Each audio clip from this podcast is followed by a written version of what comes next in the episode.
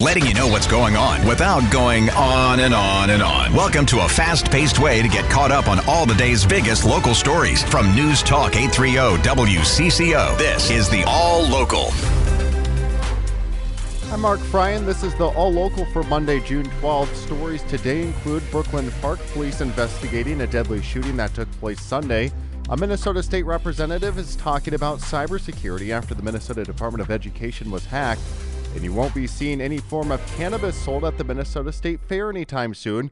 But we begin with Minnesota's hands free law, which is becoming a little more clear. You may not have your phone in either hand while you are in traffic or part of traffic or on the road. The clarification of the original 2019 hands free law goes into effect on August 1st after it was approved in the recent legislative session. Mike Hansen told Vineeta Sawkar on the WCCO Morning News that some of the language in the original hands free law was ambiguous, and the update strengthens that law. It provides us with another avenue to raise public awareness awareness because really this is what it's going to take in order to reduce and prevent um, distracted driving is public education and people knowing what they can and can't do. Records show that distracted driving was the fourth leading cause of traffic deaths in Minnesota in 2021.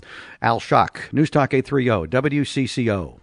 Police are investigating after a shooting left one person dead early Sunday morning in Brooklyn Park. It happened around 4 a.m. outside the Flavor of Soul restaurant in the 8500 block of Edinburgh Center Drive. Officers found the victim suffering from multiple gunshot wounds.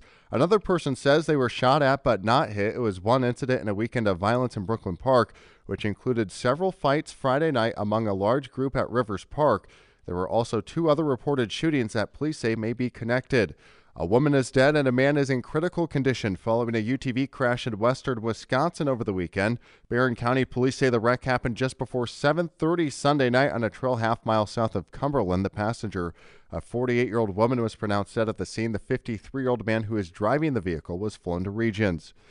Files from some 95,000 students placed in foster care in Minnesota were recently hacked in a cyber attack on the State Department of Education.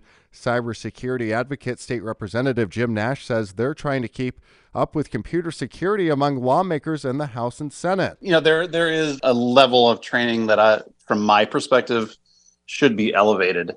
And I think new legislators probably understand it reasonably well, but what I also know is in a, in a random safe phishing attack where we're just simply evaluating people's diligence, everybody fails. Nash appeared on the WCCO Sunday Take with Blois Olson.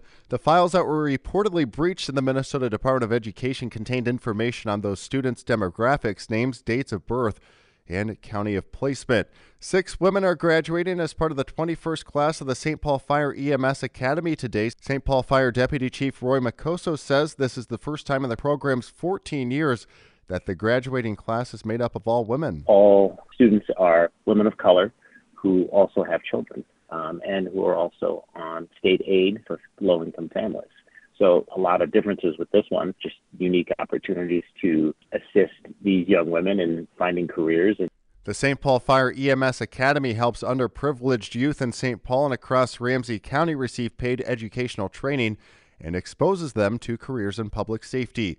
The DNR is reminding Minnesota residents to report fish kills this summer. Early spring flooding that the state experienced this year could be a contributor to disturbing lakes more than normal. Tom Burry with the Minnesota DNR says there are many factors that can lead to a fish kill. If there's something running off the landscape that was applied recently, that could cause a fish kill. Or if there's some really warm water that would run off the landscape, that could stress fish out and maybe lead to a fish kill.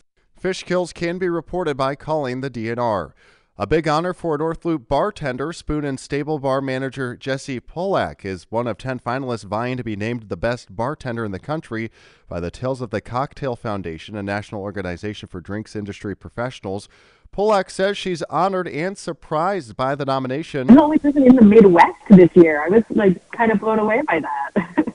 the top four finalists will be announced on June 21st before moving on to the final round of competition in July.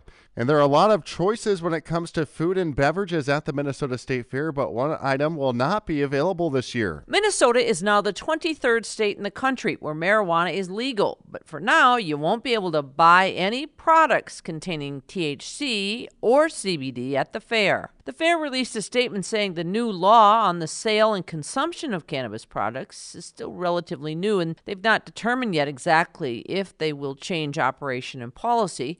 They do say they will take time to analyze and monitor and hopefully learn from others around the state, as well as from fairs and events around the country, how best to handle it. Susie Jones, News Talk 830 WCCO. Thanks for listening to the WCCO All Local. You can find each day's All Local and all of our podcasts at WCCORadio.com or by downloading the Odyssey app. I'm Mark Freie, News Talk 830 WCCO.